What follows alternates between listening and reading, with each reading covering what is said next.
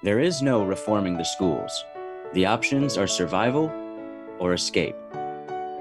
But this realization actually marks the beginning of a new and fulfilling educational journey.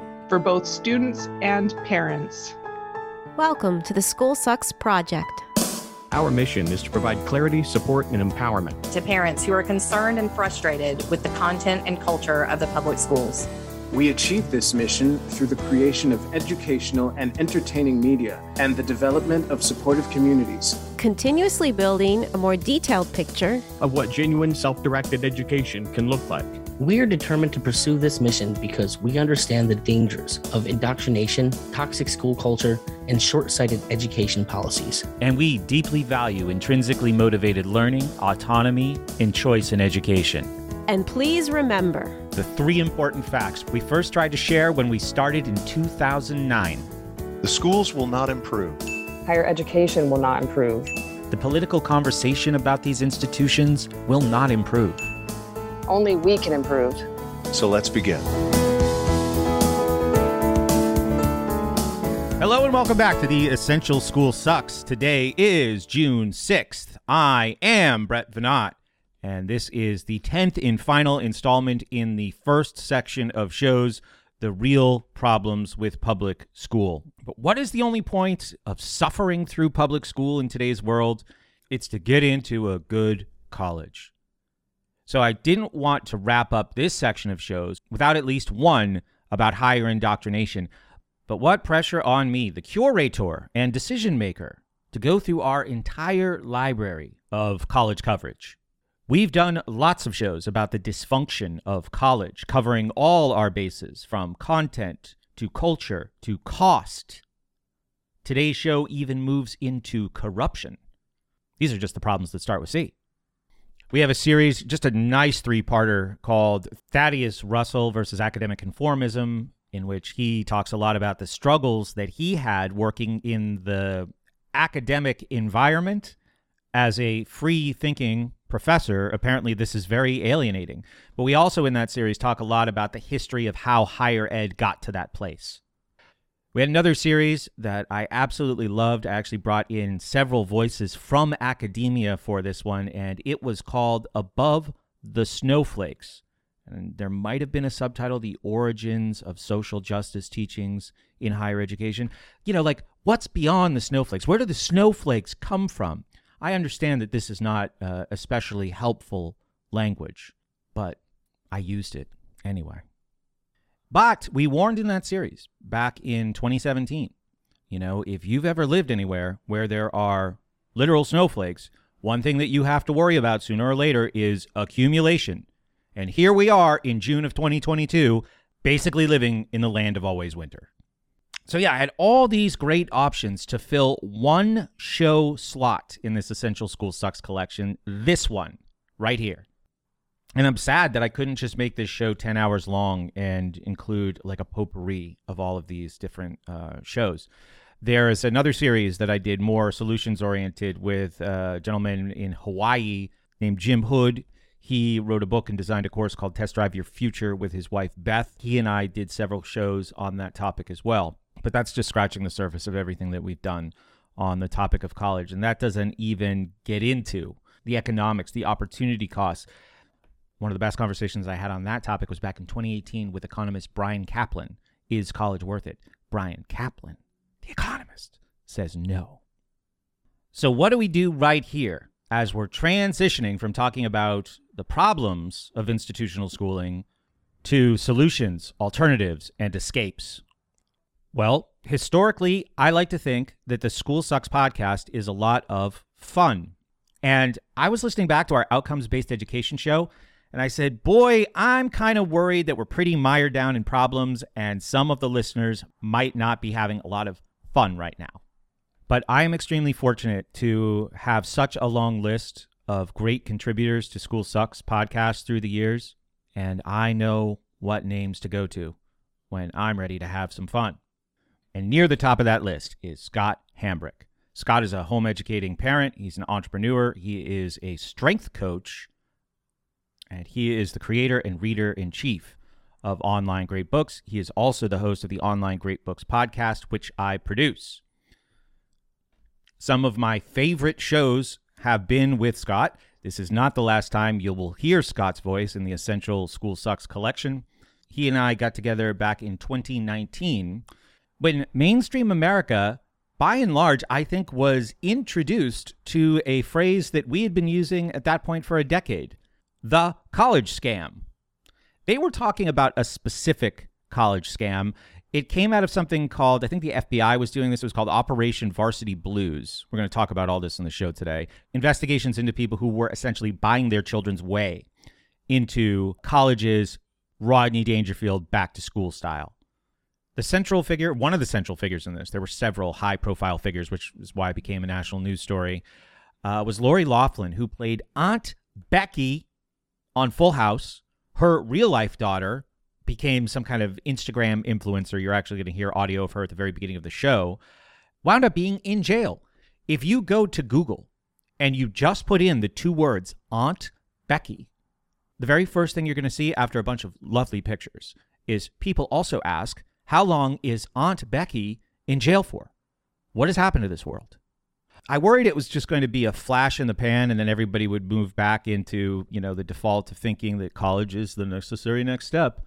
So we tried to zoom out from the scandal and look at the bigger picture. And I felt like this was one of the more comprehensive and entertaining takes that we did on the subject. And Scott was a huge help. I encourage you to check out his podcast at onlinegreatbooks.com. Now, I'm promising fun today, but if you are the parent of a teen with college on the horizon, this show might not leave you feeling exceptionally great and optimistic about the future. So, how about we make you feel better with a free book?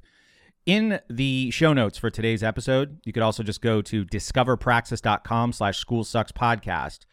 My friends, Isaac Morehouse, who's the founder of Praxis, and Hannah Frankman, who's a Praxis graduate, put together a book called Forward Tilt, an almanac for personal growth. Uh, digital version is entirely free to you. You just have to join their mailing list. I recommend it. I've been on their mailing list a long time, and in that time, I have watched them help hundreds of young people succeed without having to endure the insanity that you're going to hear about in the show today. This book is kind of a collection of shared secrets and strategies for how they have been so successful doing that. Please stay tuned until after the outro music. I will tell you a little bit more about how you can lend your support to the development of future Essential School Sucks shows. And I also want to thank some of the people joining this effort, even at the highest level on our Patreon $25 a month. That also gets you month by month access to our university community. But I am just thrilled with all of these signals of support that I am receiving from people out there. So I want to be thanking people as we go. And of course, all levels of support get you access to geez, basically a lifetime of additional school sucks related content that I strongly believe is worth your time and attention. But for now, let's get started. You are about to listen to The Essential School Sucks, number 10, originally released March 15th, 2019, as podcast 603. College scam! Exclamation point. Mainstream America learns a new phrase. Thanks for listening. Here we go. Waiting for an invitation to arrive.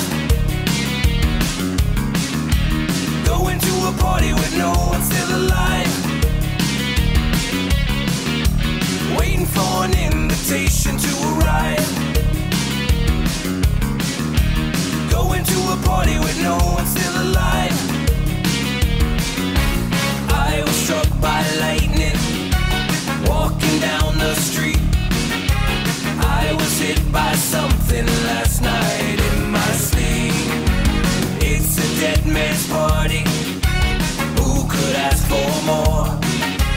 Everybody's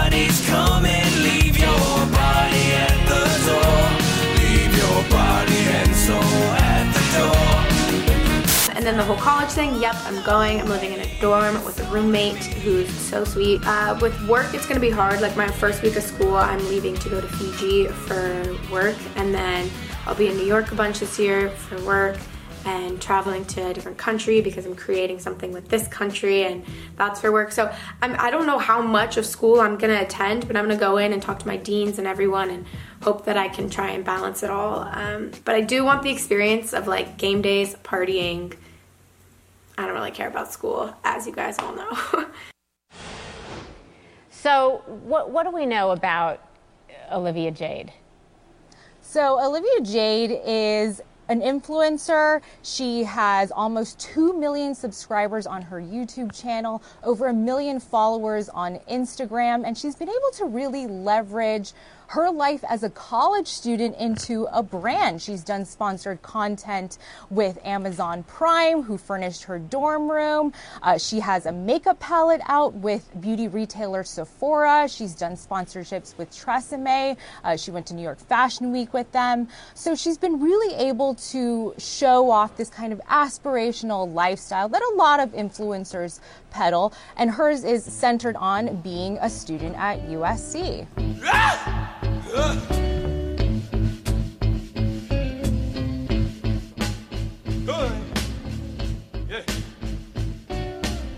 Yeah.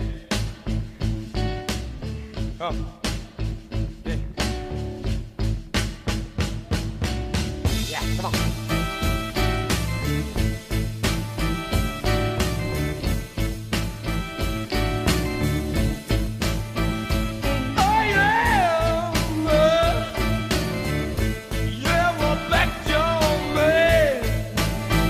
Everybody, this is Brett. Welcome back to School Sucks. Today is Friday, March 15th, and what you're going to be hearing in this presentation is part of a much larger conversation, part of a collaboration that I recently did with our friend Scott Hambrick from Online Great Books.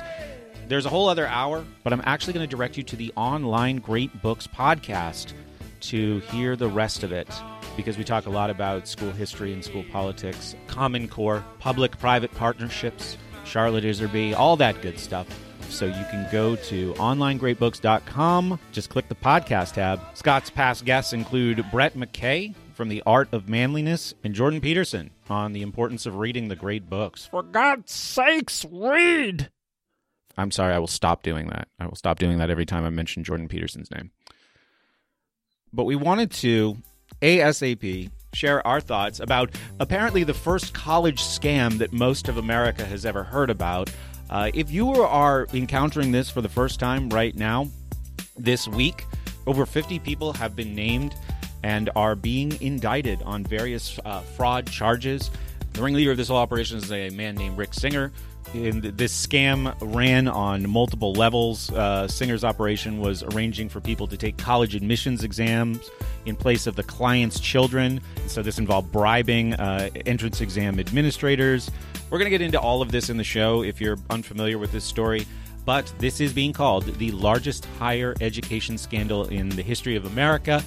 I disagree. In this show, I wind up actually taking a couple of strolls down memory lane. I've been thinking a lot lately about my own college experience. Something is happening with the, the college that I went to. I'm actually going to be talking about this in an upcoming episode of The Discomfort Zone. But what I will tell you here, many memories, like many uncomfortable memories, were recently triggered by a series that I watched on Netflix called Unsolved, which was about the murders of Christopher Wallace, Notorious B.I.G., and Tupac Shakur. And, and the series like intersperses these three timelines. One the life of tupac and biggie. The second an investigation immediately following biggie's death. And then a reinvestigation done i think in 2006 when biggie's mother was going to sue the lapd i'm so glad i watched this. I was absolutely enthralled. It's really really well done. Now i'm going to tell you the show is called unsolved. So if you go into it thinking they're going to tell you who perpetrated either of these murders or both. You're going to be disappointed. Uh, but I think we all know who was really behind both of these crimes. Don't we, Pafe? The show is infused with a lot of Tupac's music and Biggie's music, and it brought me back to these scenes in the late 1990s. I didn't mention this in episode 600, which was about the music of uh, School Sucks, but Notorious B.I.G. was a huge part of the college soundtrack. I hate to have to admit this to you even now, but like freshman, sophomore year in college, we would go every Wednesday night to the bar at the Ramada Inn in Bennington, Vermont. And they would have like a dance night, and we would go and dance. And the door at this bar at the Ramada was notoriously porous when it came to underage people. So the dude at the door was always the same dude. You could basically show this guy a garbage pail kid card. And as long as you did it with confidence, you were in. He would look at it and go, okay, so you're handy Randy. Yeah. And that's it. And the next thing you knew, you were drinking Long Island iced teas and dancing to the notorious B.I.G.s. I actually did wind up getting arrested for trying to use a fake ID at this bar. After many, many Wednesdays of successful entry, I present my garbage pail kid card or whatever it was to the bouncer at the door. And right as I'm doing this, an undercover cop walks up and takes it out of his hand. He looks at the ID, he looks at me, and he says, Why don't you go ahead and put those hands behind your back there, Randy? This was one of my least favorite experiences in college while in handcuffs. There were like five others. And they all involve the police. There's no innuendo there. Yeah, so uh, there are a couple of times where I veer down into memory lane talking about my college experience and trying to relate some of that to this story. Also, my professional experience working as a, as a private educational service provider and a college consultant, because that's what Rick Singer was doing. And he was really capitalizing on the college myth and the sense of desperation that seems great in so many people. So, like I said, onlinegreatbooks.com. If you want to hear the whole show next week, I'd say check that out next week. Check out their other podcasts. For now, let's get right into my conversation with Scott Hambrick about this current college admissions scandal. Thank you so much for listening and take care. There's lots of good reasons to go to college. There's lots of people that college is the right choice for. What we're trying to make a dent in is this egalitarian idea that everybody needs to go to college, that college is the 13th grade, that you are not successful until you have a two or a four year degree.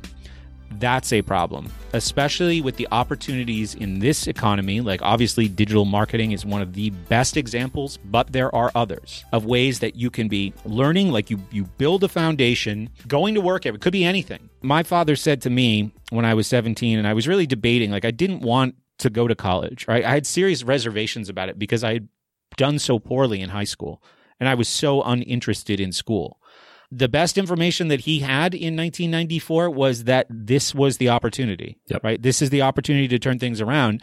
And he said to me, You can get what you think is a pretty decent job right now. I detailed cars. I made $6 an hour.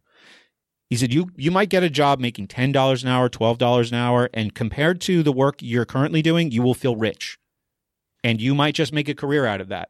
And, and he said, You know, I've seen that happen to so many people. I appreciate that he was trying to protect me from what he thought was a bad decision. And in my case, you know, one of the difficult things is I was so unfocused and so wayward that I actually think the exposure to the college environment, even though I almost got kicked out for both academic and disciplinary reasons my freshman year, eventually I came to see the value of education there. So I always remember that when when I criticize that I proved my abilities to myself in college. Mm.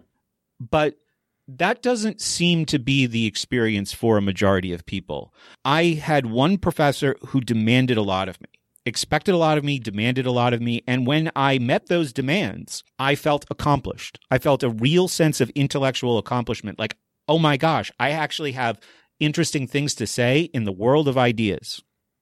That was startling to me. Mm-hmm. I had never had that experience at any point in my in my schooling life. But the idea that college is the rule, that idea has to go, right? The people who are promoting the egalitarian idea of college for everybody, they love to use words like diversity and inclusion, except when it's like diversity of paths and choices, inclusion of options then then it's it's off the table for some reason. You know, everybody is so different, and that's uh, uh, has been a big part of what I've argued at lower levels of education, which is why I promote you know unschooling, home education, self directed learning. Why why we talk so much on School Sucks about intrinsically motivated education.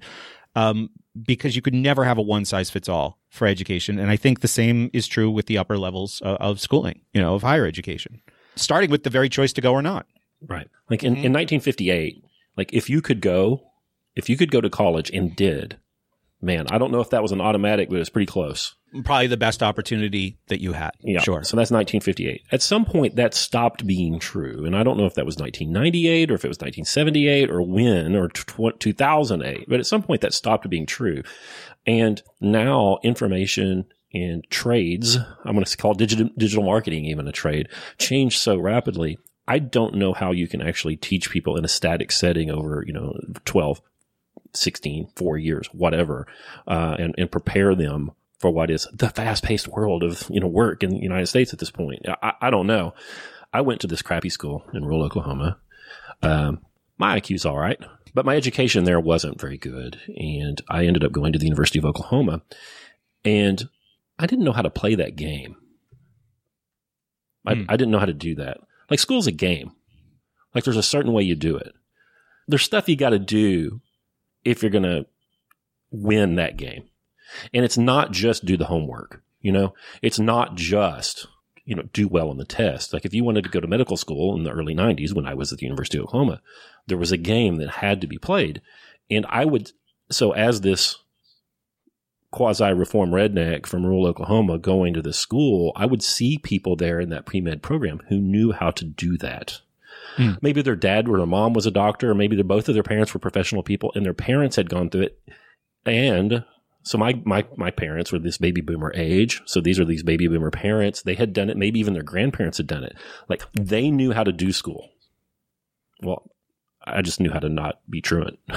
and Right, right. and, and I knew, I knew that I was at a disadvantage in that venue.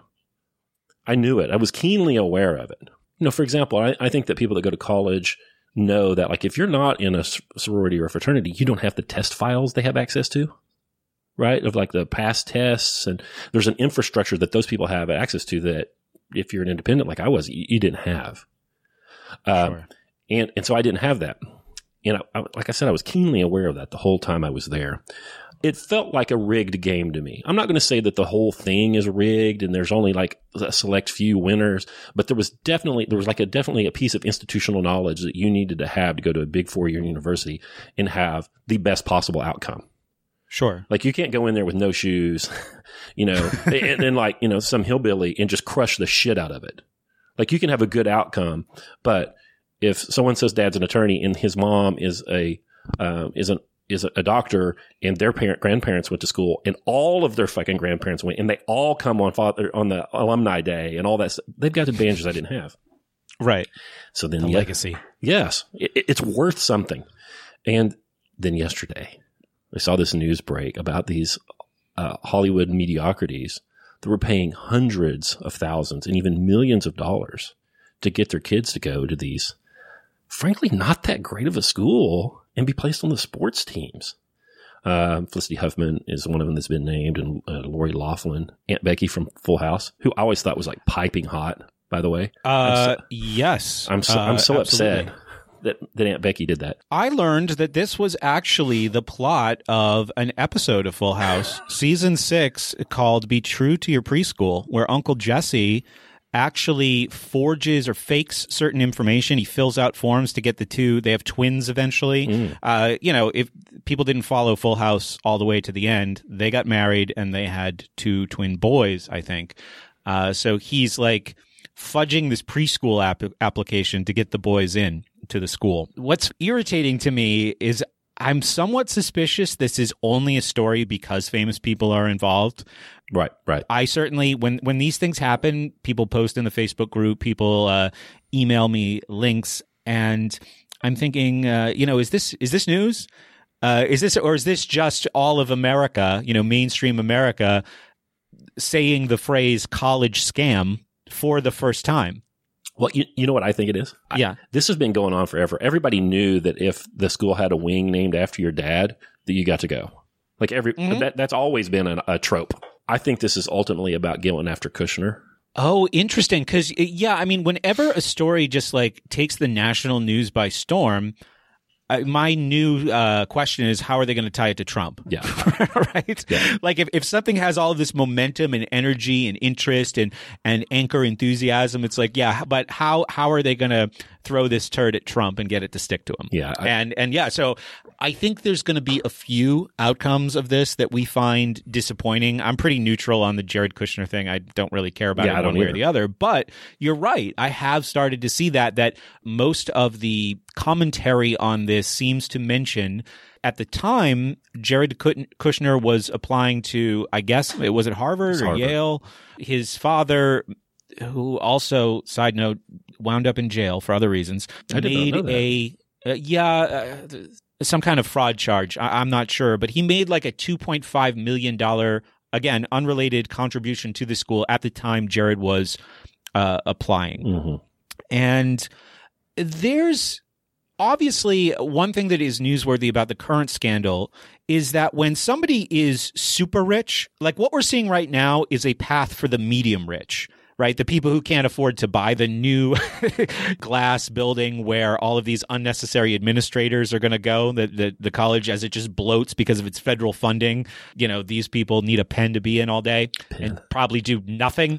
I'm sorry, that's commentary. That's commentary. But for the people who can't afford to provide the college with those kinds of resources, we see uh, through this current breaking news uh, a new path that has been created over the last 10, 15, 20 years, however long this has been going on. That's an interesting component to this is that when Jared Kushner's dad and none of the people criticizing Jared Kushner thanked the dad because everybody at the school got to use that money. Right. This is money going into the the pockets of of individual at, at various levels or at various places in the chain of the admissions process. Yeah, for what I understand, some of this money was just paid to people to help them forge papers, frankly. And then some of it Oh, was, yeah, sure. And some of it was to uh, certain figures in the athletic programs and you know, it's it's it's all over the place apparently. But in the context of this conversation we're having, it's not so much like, you know, the particulars of the scandal. It's just like what is this schooling? What is it? Like what is this game? Like what are we doing? So if you've got Lori Loughlin's kids and Felicity Huffman's kids there, I think it was at USC, both of those. Mhm. Um, and you're just, you know, some poor Hispanic kid from, you know, East LA or whatever, trying to get into that school. And then this kind of stuff's going on. It's like, what, what is that that you are doing? What are you participating in? Is it actually an education or is it some sort of a validation process, right? Like they get their kids in there, you get out, they've stamped your passport, right? Mm-hmm. This person is the kind of person that goes there. It's a club membership, maybe at this point. Yeah, and there's kind of a paradoxical thing happening here, right? So obviously, in the public mind, largely due to propaganda, this egalitarian campaign that's been running at least since you and I were in high school, that everybody has to go to college. Mm. This progressive idea. And a lot of that propaganda, people will learn this in the next episode of School Sucks, is actually generated by college organizations Yeah. right? Uh, the College Board and beyond. And there, there's, um, I think, N- NACE, the National Association of Colleges and Employers, is a, is another um, like conglomerate that produces a bunch of data. Uh, very like data that is collected, no problem. But then the way a lot of the data is presented uh, is definitely a problem, and it's very, very misleading. So in the public mind, the value of the degree has been inflated.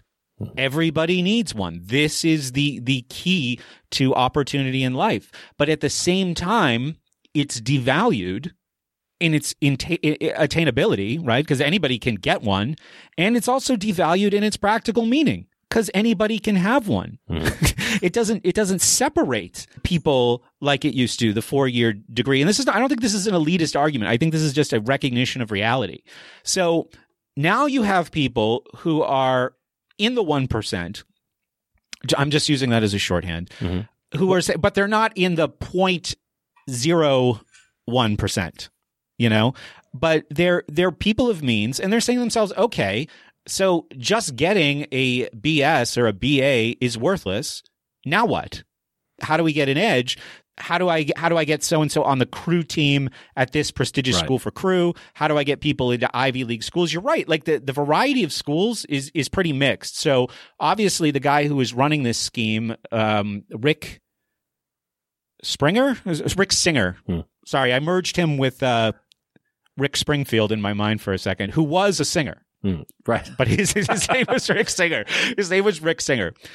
I'm guessing that he's catering to his clients. So the parent says, we want USC or we want, you know, this Ivy. Um, and he comes up with a path uh, and a plan to, to get them there. Uh, but yeah, I, I saw the list of schools and a couple of them were, were kind of curious choices, right? Like, Yeah. why would you? I mean, I think the top price I saw being paid was $6 million. Yeah. I saw another one over one, like $1.2 million you know, there are people who are saying it needs to be, again, people of means, it needs to be more than just a bachelor's degree from the college that, you know, Lori Loughlin's daughter could probably get into. I, I don't know if you saw her quote on her YouTube channel. Somebody pulled a clip of her going, Yeah, so I am going to go to college, but really just going for the parties and uh, the social thing. I really don't care about school. You guys know that. So you don't even really need to make an argument that that spot could go to a more qualified candidate. She didn't want it. No, and I think I don't know if it was her or um, uh, Huffman's daughter, where there was actually like a Photoshop of one of them rowing crew. Yeah. And I'm thinking to myself, could that be real? Like, what is the vetting process at the college like if you can if you could submit a photoshopped photo and there's there's no background check on that? That must so be just like that's Singer's expertise. He knows what sports he can get into without a tryout, probably. Right. And I think that exposes that obviously there's a, like administrative uh, expansion and administrative waste. I- It's not, it, that's not the only place where you have that happening in, in like these, first of all, like worthless uh, programs of study, unnecessary administrators. But I think athletics is a problem as well. And if, if, you know, coaches of sports like water polo are having that much sway in the admi- admissions process, that's probably also something that needs to be looked at. But somebody, um, somebody posted the Reason article. Uh, Reason wrote an article like we need to shoot the college admissions process into the sun. Yeah, I saw that. Uh, yeah. So I just pulled this little excerpt from it. Bribing athletic officials to falsely claim the client was a high value recruit for a certain sport. This often involved sending fake photos of the kids engaged in athletic activities, pole vaulting, swimming, except pole. That's ambitious, right? That's, that's just brazen. Like, yeah, it was a pole vaulter and your face is photoshopped on a pole vaulting person. Um, for sports, they don't actually play. So it was either Loughlin's daughter or Huffman's daughter that was presented as uh, somebody who was like high up, uh, a high up member of this crew association, I think in Los Angeles, and they get into to USC. Uh, as a result of this, So, uh, all you people listening, if you got somebody that's good at Photoshop, I want you to Photoshop Brett's head on Allison Stokke pole, pole vaulting. And then we're going to submit that to like every state university in the country and see if we can get uh, Brett a scholarship. I love that. I could at least use it as cover art for this episode. Allison Stokke. That's ridiculous. And so the FBI is involved, by the way.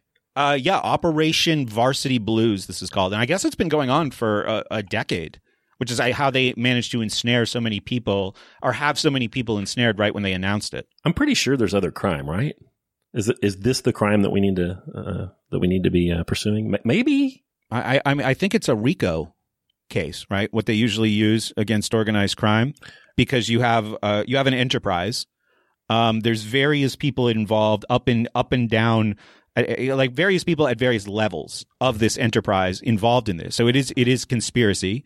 It is oh, what's the one they always say? Um, interstate. yeah, it's interstate. It's misuse of the U.S. mail service. So there's lots of federal crimes involved uh, in this, and I I mean, I just wasn't that surprised by it. I mean, I think it's interesting, and I think it is uh, a landmark because lots of people are now maybe, as the recent article suggests, going to question how much public funding should be going to higher education, and what does public funding mean? Mm. For higher education? And how does it change the culture of higher education? So i think it's probably going to affect it in very similar ways to to how it affected the lower levels of schools. If it if it is a publicly funded thing it means it has to be all things to all people. Uh, we certainly see many many cries over the last five or six years coming from these uh, campuses for more safety more safe spaces more inclusion less mean guys, you know, th- those kinds of things. I, and that is very much like to go back to the, the earlier conversation we were having about what's obscured from history. Um, because there's no place for controversy. Right. There's no place for discomfort.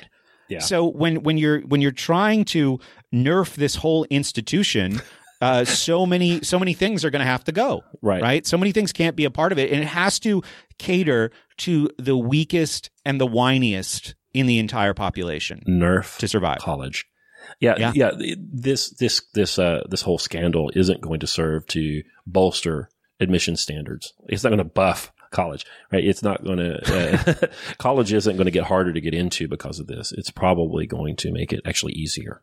Uh, and, you know, and so if you've got like, let's say that you are a USC pole vaulter, legit, Right. and you graduated in May, The non-photoshopped variety. Gotcha. right? Yeah. I think your your your diploma is worth less today than it was uh, Monday. It's certainly more in question. Right. I would They're say. like, oh yeah, sure. Brett, yeah, you were a curler at the University of Wisconsin, right? Well, even like if you look at the way everybody got the mark of you know the Penn State football program, like Mhm. everybody who was involved in that, uh, well, it certainly spread beyond Paterno and whoever the the really bad guy was. Right, but he, he- like even like uh, Paterno's involvement. Paterno, for those who don't know, this was a scandal a couple of years ago where the Penn State uh, football program, which is you know, a couple hours away from where I am, there were these allegations and I think basically proof of sexual abuse happening inside that program that lots of people knew about it. Lots of people were covering up. Um, it ended Joe Paterno's career. He was one of the most celebrated coaches in the history of college football. I do not know, so I will not comment on how much Joe Paterno actually knew about what was going on and whether or not he participated in the cover up. But it was definitely a dark mark on so many people who participated in athletics in Penn State. And it even expanded beyond Penn State, right, to college athletic culture. So this is certainly going to have the same effect where you're right. If somebody graduated from USC uh, and they were a pole vaulter, or whatever, and you can tie it back to like, oh, were you coached by so and so who took all these bribes Right. from, uh, you know, Rick Singer? Yeah, that that is definitely uh, a blemish on your athletic uh, slash college career for sure. Yeah. Uh, so I've got I've got two daughters here, and you know, uh, I don't know what to do. Um, you know, college is um college is a weird game. Uh, you get out of a college, perhaps, and uh, you don't know the difference between an invoice and a statement and a finance charge. With your Mhm. accounting degree, maybe. Uh, I mean, uh, some people certainly do get out. A lot of people get out of college with a real live education and do know things and have some skills. Um, but the inflation in diplomas and these sorts of scandals, and then also just like, do you really want to subject? I wouldn't want to subject myself to that whole thing. Just the thing. Can you imagine being at USC in the sports program right now? Like, I, No, no, yeah, it's definitely. I mean, but that it, that goes so far and wide across the country in so many academic and athletic programs at a variety of different schools, at um, i- you know, levels below uh, college. Uh, like a lot of people proctoring these tests who are paid off, they they might be high school teachers, they Right. might be guidance counselors. Those are the, usually the types of people who are uh, taking those jobs. Now, obviously, this guy Singer had quite a network, so it's possible. Like I. I I don't think the barrier to entry to proctoring SAT or ACT tests is super high, but now that whole institution Mm. is is, is going to be questioned. I think that's going to actually be one of the predictable, but I would say negative outcomes of this whole thing. I think there's going to be lots of effort to steer attention away from questioning the school religion, from questioning this religious idea of higher education and finding other things to blame or issues and we can talk about a few of them things that are going to be more divisive where now there's an opportunity for mainstream america to say yeah maybe we really should look at how much federal money or how much of our money if we dare is being funneled into higher education.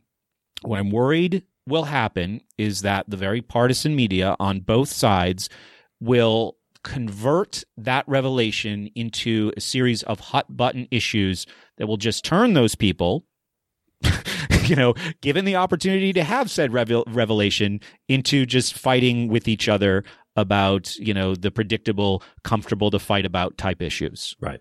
And of, and of know. course, that's what's going to happen. Of course. Uh, one that I've already heard is for-profit education. See what happens when we allow for-profit education. So Singer had these two enterprises. One was this Edge. It was called. It was a. Um, I have it right here. Edge College and Career Network, which was basically a fake charity. But then he actually, from what from what I read about him, had a legitimate start in educational services like test prep and college consulting. So it sounds like he was doing work that I. w- Hey, this affects me negatively, Scott, because this is the work that I used to do. Right.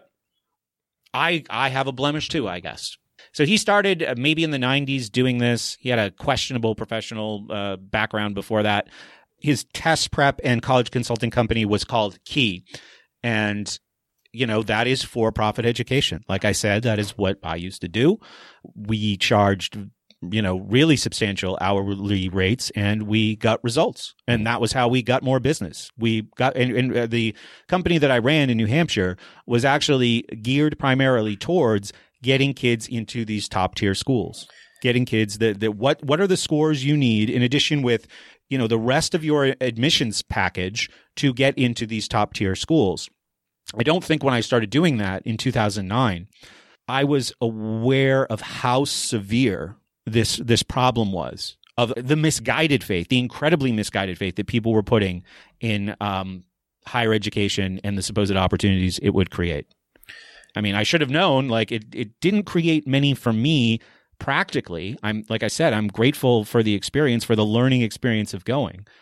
But that time, if I was more self directed, could have been better spent.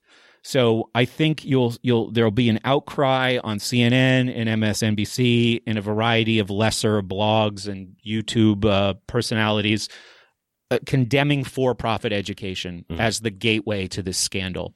I've already heard uh, talk about affirmative action, talk of privilege. Right, this is just if you're already in a system that is so set up to favor you.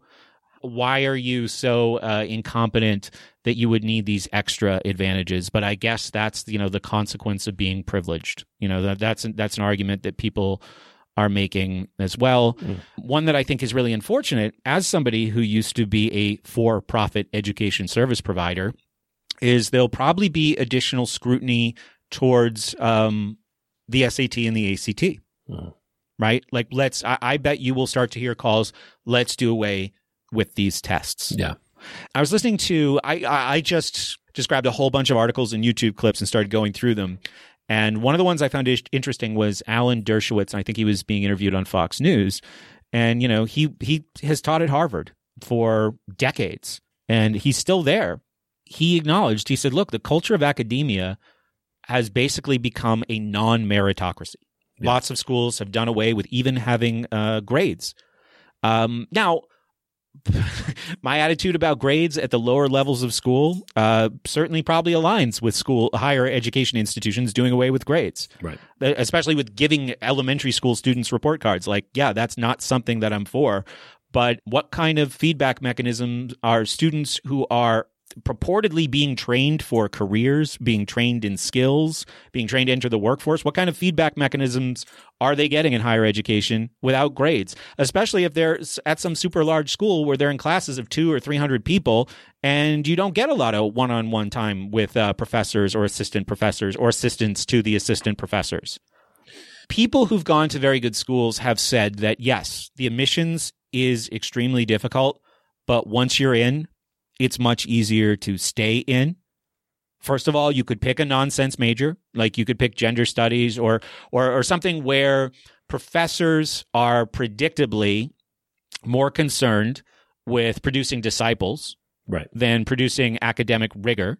Obviously, it's in the school's interest to keep students there because those students are yeah, I mean, there's all sorts of um, formula funding for college as well. Like if you if the student population is filled, if you have struggling students, like students who aren't doing well, students who are on academic probation, there might even be like formula funding mechanisms that get the schools more money for that. So just because like a student is struggling, doesn't mean they're automatically going to get kicked out of the school. The school has lots of incentives to keep those students there.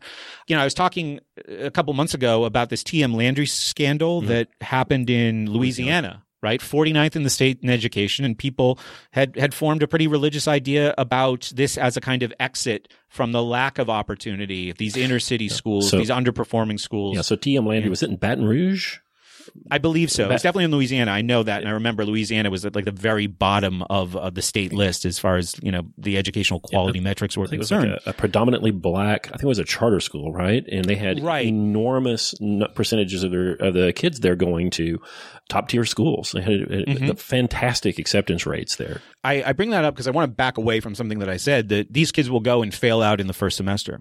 I don't. I, I- think I kind of made that as a rule of the, the consequence of a of fraud like that, mm-hmm. or or schools Yes. themselves in in their efforts to make their brochures m- look more multicultural and diverse are setting kids up for failure. I think that even if a kids of any population, any ethnic background, any race, they could all struggle and they could all be pulled along by the school and kept in the school but th- there are still consequences of that right? That that is a, a very as somebody who struggled in college um, even somebody who didn't care about academics at all when i first got there it was still a very stressful thing. And it still took um, an emotional toll on me and uh, it kind of was reinforcing. I remember being like I, I wasn't doing well in college until my junior year. And i remember the discouragement and oh, the hopelessness at one point of uh, this is just reinforcing everything that i already knew about myself Right. based on high school right? Based on what i learned in high school that i'm kind of dumb and i can be a c student. Like this this this is just a costly way of reinforcing that. I know i have to make it through this but if i make it through this with a 2.0 gpa and get my ba in communications what is that even going to mean? Right you know in the in the professional world. i mean there were moments like that where i was thoughtful enough to ask those questions.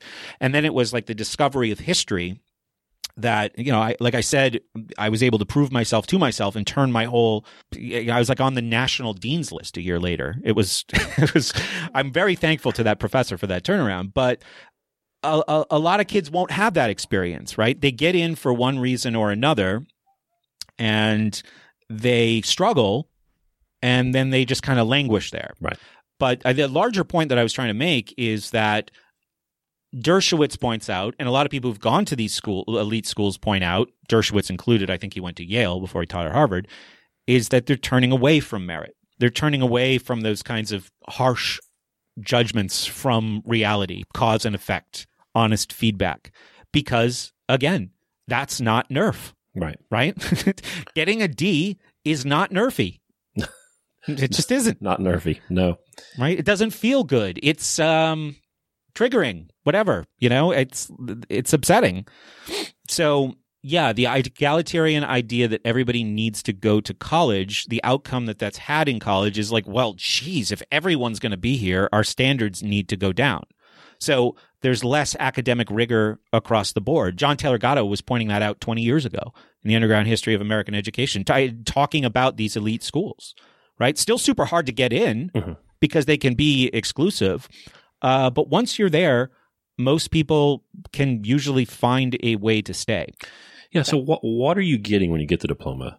Uh, Some of these reports show up to like six million dollars were spent in trying to get the, the, the these kids into whatever select school it was. And you think about that, like what could the parent have done with that six million dollars? If they said, you know, I've got six with a bunch of zeros behind it that I'm willing to toss at this kid. Of all the things that they could have done with that, that's what they did. You know, they could have bought them several small businesses and have them Right. learn in the school of hard knocks and maybe get one of them to, to, to take on, right? They could have done, you could have, you could have hired Alan Dershowitz to teach Yeah. your kid law. They could with $6 million, you can do a lot of stuff. And that's what they chose to do with it. So, you know, very, very interesting. There's not necessarily like efficient market theory going on here. It's not like, you know, somebody did all the math on like, this is the best use of the $6 million for the benefit of my kid. Uh, but that is clearly some a parent who's willing to go to great lengths to put their kid in some sort of an advantage, and that's what they chose to do. And that is fascinating to me. It, it to me, it is at the same level of fascination w- with like learning that there was a piece of toast that had an image of the Virgin Mary on it when it came out of the toaster. and somebody bought it on eBay for twenty five thousand dollars. Right. Right. Like it, I think those two things to me are at the same levels of absurd. And how could somebody so successful? I'm stopping myself mid sentence after just watching the Academy Awards like two weeks ago. I was about to say, how could somebody so successful be so disconnected from reality?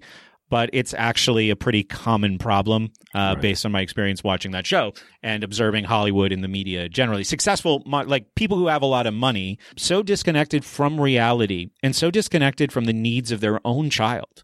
Lori Loughlin's daughter is a YouTube star and a famous Instagram person. Like college, how is college anything other than a setback? But she admitted as much in her video when she said, "I'm going there to for the college experience to party."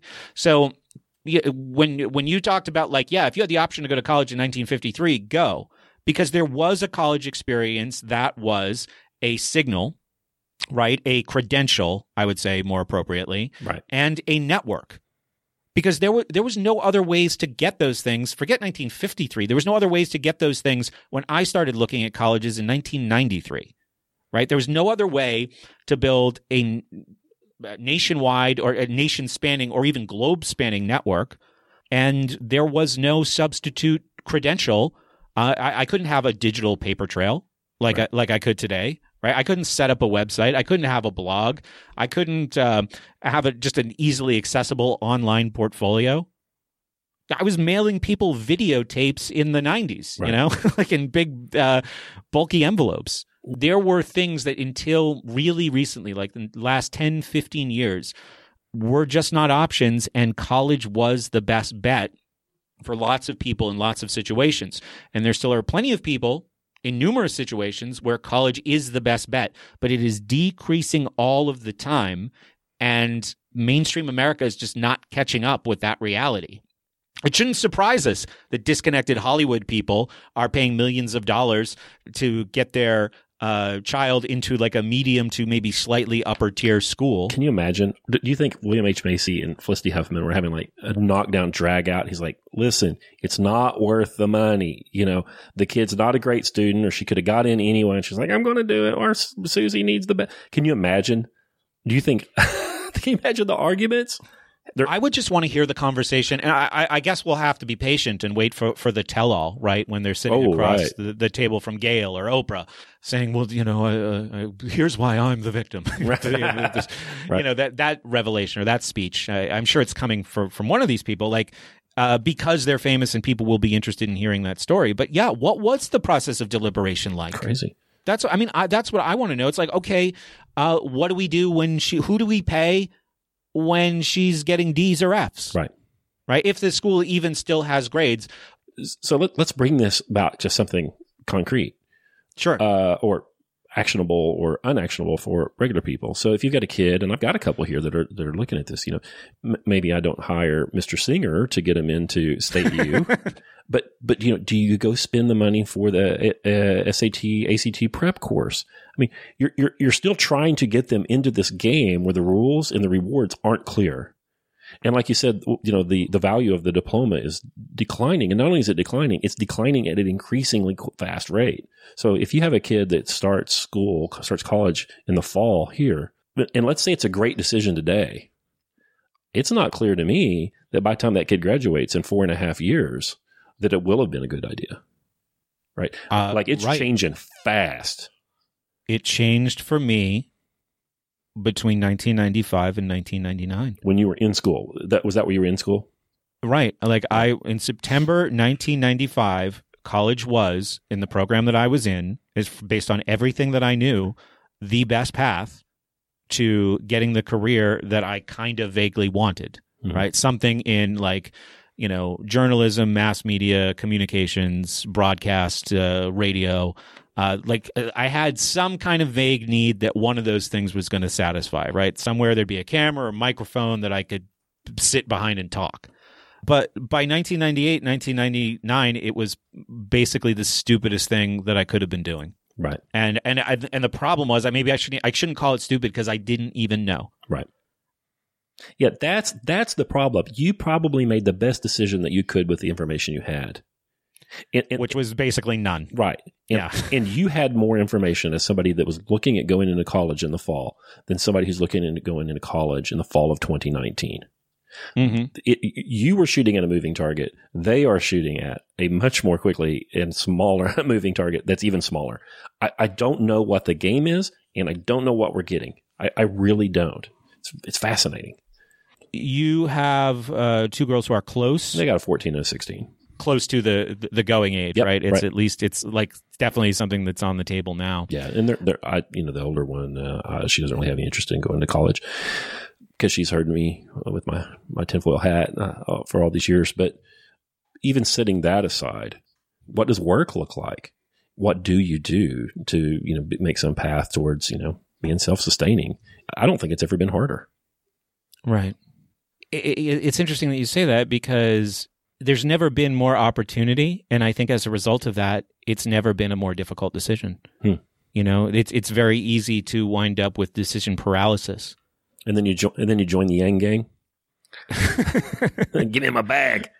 I feel like when I was a junior or senior in high school, I could have listed all of the options for me on my fingers. Mhm. You know, like I, I probably, I, I think I could have listed every major at the college I went to on on my fingers of my two hands. Right. Today, uh, just the number of skills that you could insert into the number of industries, it's just multiplied so much. And you think about how everything is niche down.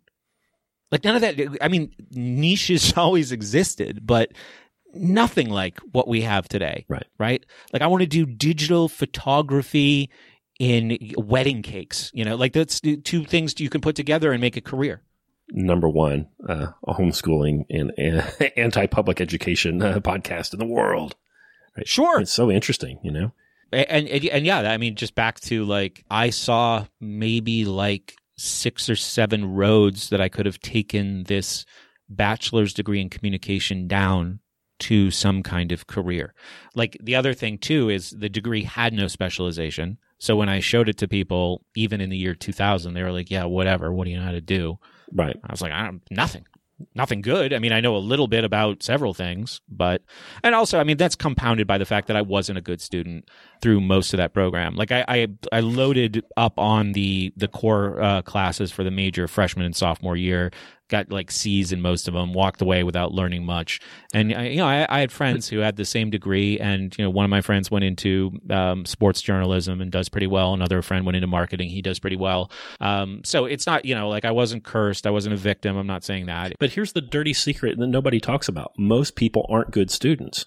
Right. Yeah. I mean, for me, it was just a particularly bad intersection of not treating myself well physically, mentally, not having any foresight, not having good study habits, being uh, in a bad school, in a bad program at the wrong time, in a changing industry. like it was, it was kind of a perfect storm. Uh, but there were lots of. Uh, I- I could have um, been a better defender of uh, myself and my needs and my future. So I don't ever want to talk about college in a way that makes people feel like college is uh, an antagonist and they are a victim. Well, sure. So when I catch myself doing that, I just I want to uh, to back away from that and say here here are the res- the responsibilities that I didn't fulfill, and that this is where I dropped the ball in this situation. I think that's very important to do. I want to talk about the bad grade thing though.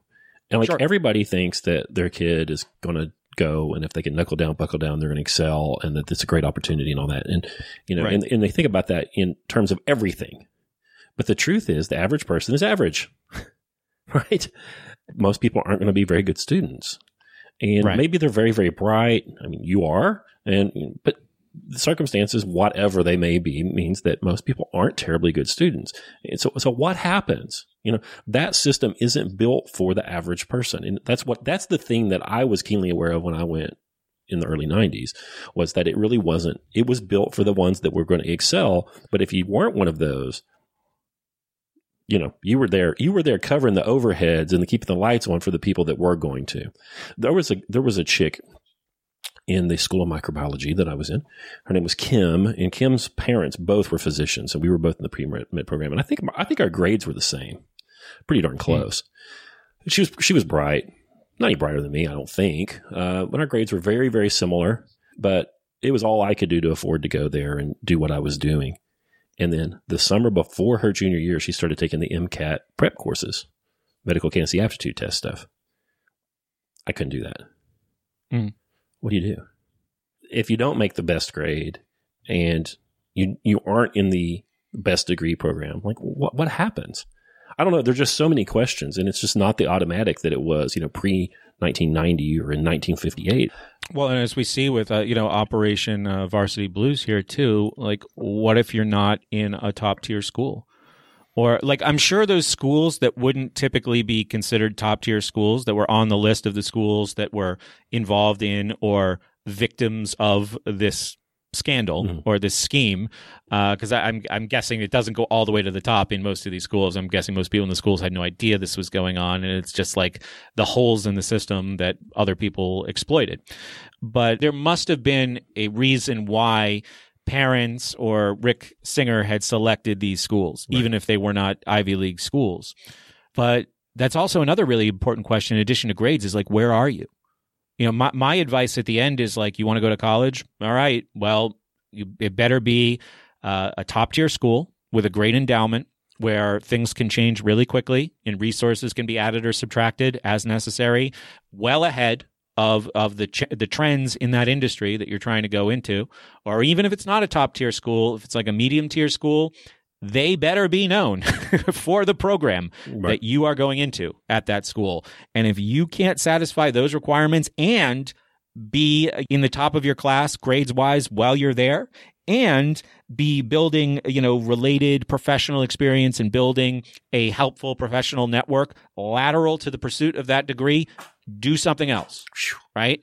Like do not go to the Massachusetts College of Liberal Arts and get a degree in criminal justice Right. A B student That's at a very B school is Yeah. oblivion. Absolutely. And and and those are that is the new high school diploma, right? So that that kind of takes us back to uh, one of the things that I think is at the root of this problem.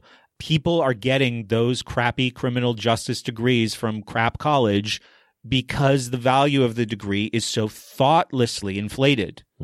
But now those degrees that were probably um, just always like hovering right above worthless are now worthless, are unquestionably worthless to employers. They have no practical value.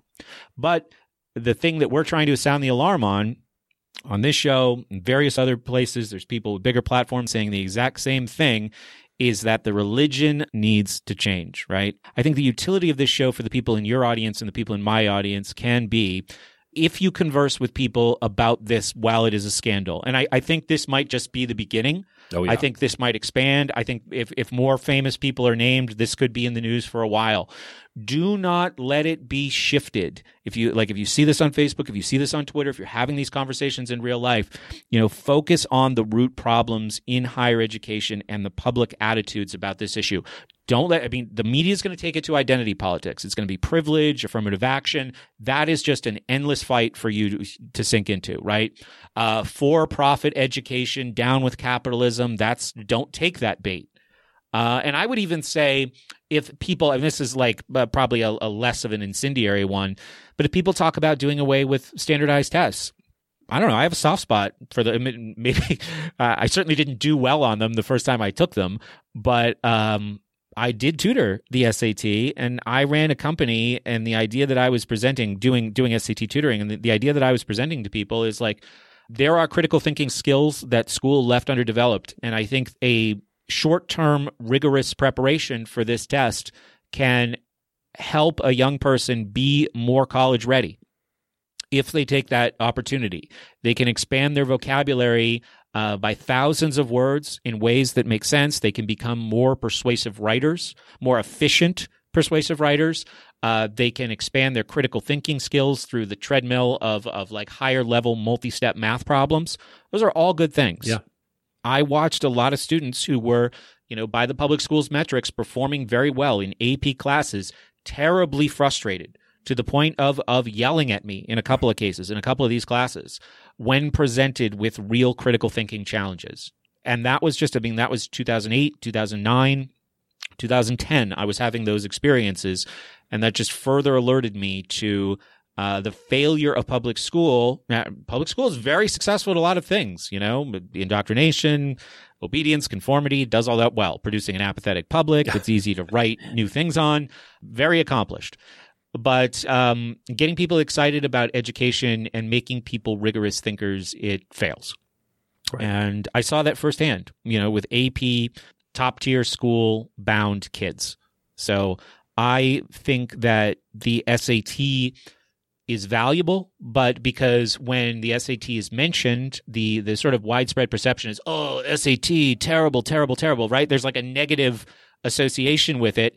It can become a, a lightning rod for the whole meritocracy discussion. As meritocracy moves away, or realistic feedback mechanisms in higher education the the SAT could go on the chopping block and could open the door to you know the removal of a lot more meritocracy from higher education. A lot more realistic feedback done away with for the sake of not hurting people's feelings. Right. And I think when you're training people to survive and thrive in the real world, honest feedback, even if it's um, cold and prickly, is a good thing to have. Yeah, I always wanted uh, when I was in in high school, I always wanted to be able to uh, just take the ACT or the SAT and just move on.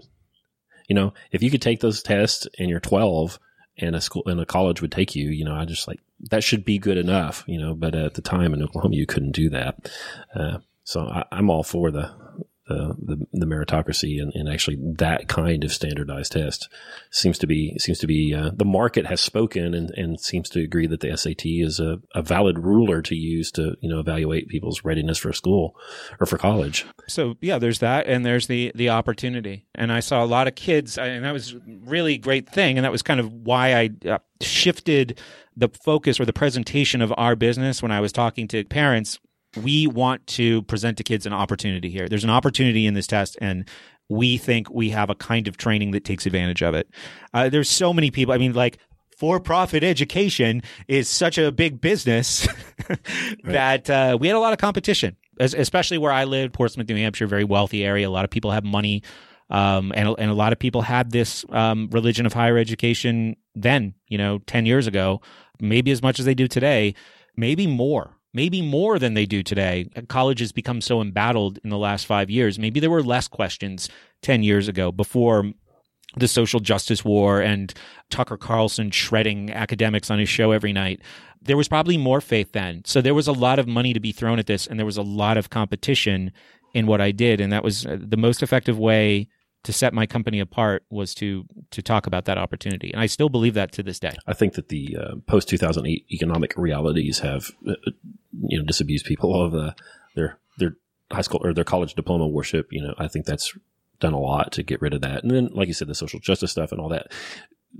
College is on the decline in terms yeah. of the the steam it's held in.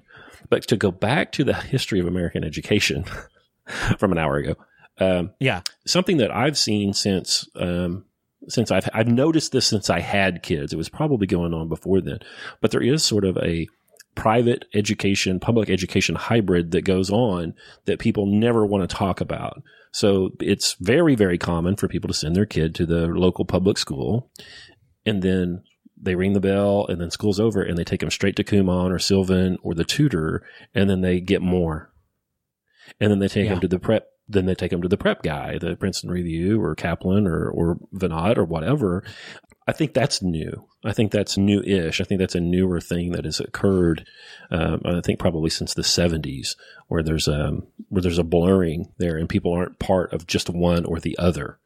Uh, you know, the private or the public uh, in education. So the the market seems to seems to recognize that the kids aren't getting what they need there in K through 12, for example, and taking them to Sylvan or Kumon or whatever to get more and to get more accountability and hopefully better results. Yeah, and it's a shame because I think there's a lot of people who work on that private service provider and who uh, I mean, sure, there's plenty of people who just do it as a job to make extra money. A lot of those people are teachers, but um, in my experience, I met a lot of really competent people, a lot of young people, like a lot of a lot of college students mm-hmm. do that kind of work. It, admittedly, it's hard to find good ones. I definitely interviewed uh, lots of them in, in these two different companies that I worked in. But young people are energetic, they're enthusiastic about the subjects they're tutoring in, And it's kind of like, well, uh, did you really need that seven hours of what you did before you went to the private Right. tutoring service? Like, uh, I, I worked with you know high schoolers, middle schoolers when I still did academic tutoring. Kids would have problems with teachers. They'd they'd have some kind of arrangement with the school where they would be privately tutored in a subject. We could do you know a year. You know when you when you subtract those other twenty five kids and and the school schedule, you can do a year of uh, instruction in eight weeks, Yeah. less even. You know depending on the subject, depending on the kid's interest, but depending on the kid's aptitude, maybe a month. Yeah. For a very, very long time, we took our oldest daughter to a college student who was a tutor, who was her, Mhm. her tutor. And they did that on Wednesdays for about an hour and a half. And in that hour and a half, they could do what a normal kid would be doing in maybe a week or more in their Right. regular class. And, you know, pretty low cost and uh, completely individual one on one help with that. And uh, they got along great and got good, good results. So what in the hell could they have done with that $6 million instead of trying to get them on the crew team? Exactly. So crazy. You know, if I were to add, I always talked about these three hidden lessons of school. If I were to add a fourth that is certainly never stated out loud, but implicit and constant through the entire experience, and I would say this even extends into higher education, is that young people learn their time is not valuable. Hmm. Right? Because nobody ever encourages them to value it. Nobody ever acts like it's valuable. I mean, so much of school is just waste Yeah. right? It is just routine. It is just programming. It is just bloat and fat and unnecessary. And if you endure that for 15,000 hours plus four additional years of, of schooling, where, like, I mean, my goodness, if I went to college to get the information that, that was in my bachelor's degree, right? Like the hard skills that were in my bachelor's degree, I could have done 1995 to the year 2000 when I graduated. I could have done that in a summer. Right. I could have done it in a summer. And uh, it- so it was just an extension of a lesson that I was happy to accept based on my previous training. That this time, when I am most energetic, when I am in this prime of emerging into adulthood, that it's perfectly fine to spend a, you know a Friday night uh, throwing beer bottles at a payphone or whatever. You know, it's just like so many, so many wasted nights, so many days sleeping till noon. It was so much time wasted or spent destructively. And I could have been in and out of there, you know, June to, to August if the program had been structured more efficiently. all that beer bottle throwing at uh, payphones. That's what people normally call the college experience. The college That's what they call experience, right? That's a lot of what you're paying for. Yeah.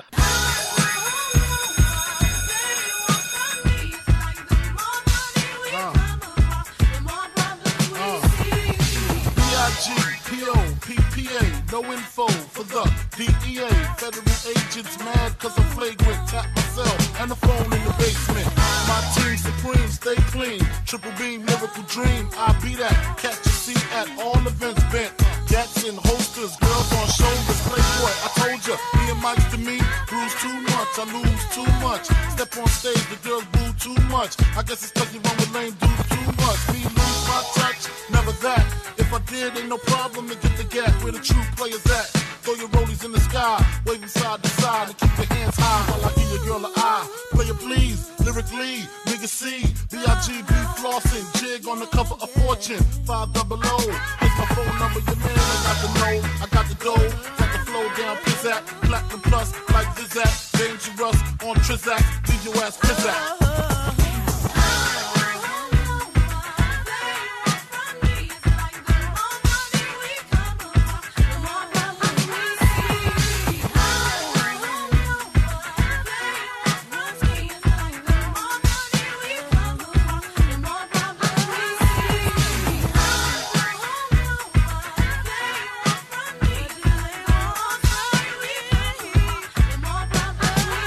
Friends. Thank you for sticking through all the way to the end. This is the part where I tell you the easiest, the most efficient, most benefits rich way to support our efforts at the School Sucks Project, especially with this Essential School Sucks collection and our future endeavors, is to become a patron at patreon.com slash school sucks.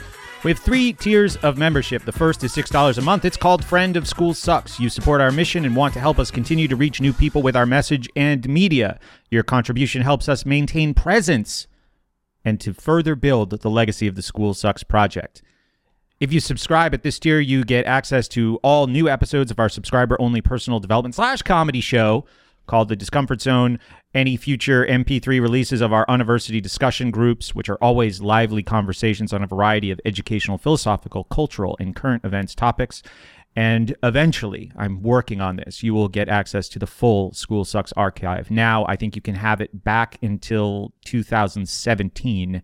Uh, if you join, you will also at this level get access to an RSS feed of all the Patreon content. The next level, $12 per month, friend of Brett. You like me. You're excited for my new projects. You love my past work. You'd like to actually talk to me once in a while. Uh, at this tier, you can access everything in uh, the $6 a month Friend of School Sucks tier, plus a full bonus content archive of categorized playlists. Everything there is downloadable, and you will get an invitation to our Friday University group discussion, an open forum where you can come and ask me anything. And finally, the highest tier of membership is called the University Community Member. It is $25 a month. This is for people who want a community.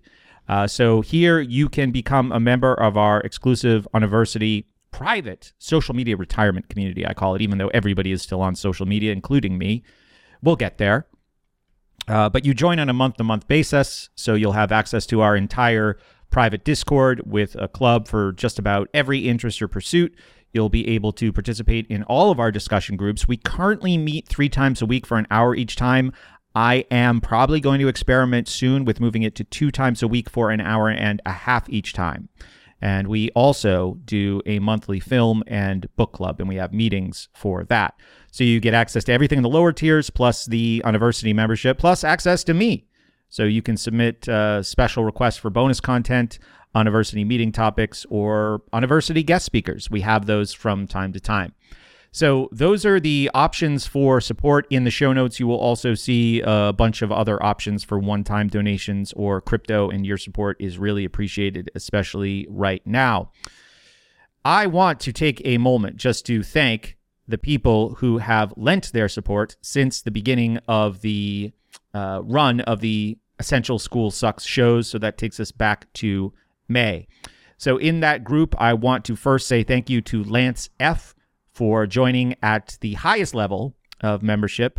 Uh, I look forward to seeing you, Lance, in the university hopefully soon. And we also, the rest of the ones I'm going to do today are people who have since upped their contribution. We had a little problem with Patreon. Patreon is not a problem free uh, platform, as you might have heard, maybe going back years at this point. I've just found for user experience, it is the most reliable.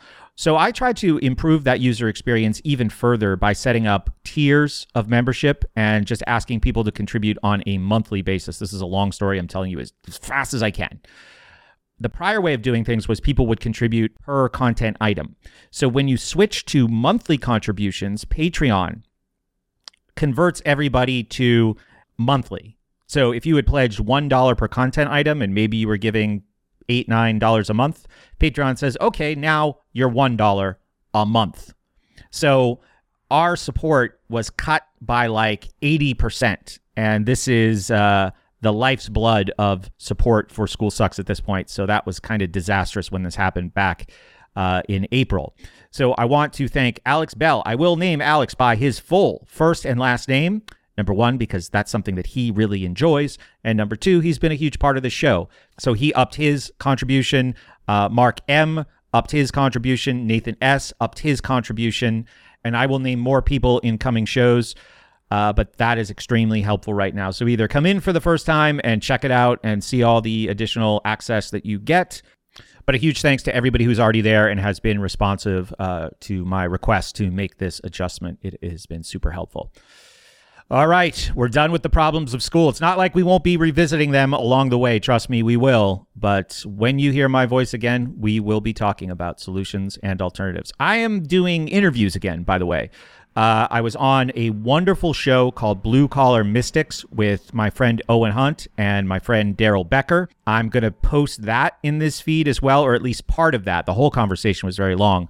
Then we will move on to section two in the Essential School Sucks leaving school and finding educational alternatives. I cannot wait. I will see you soon. It's a dead man's party.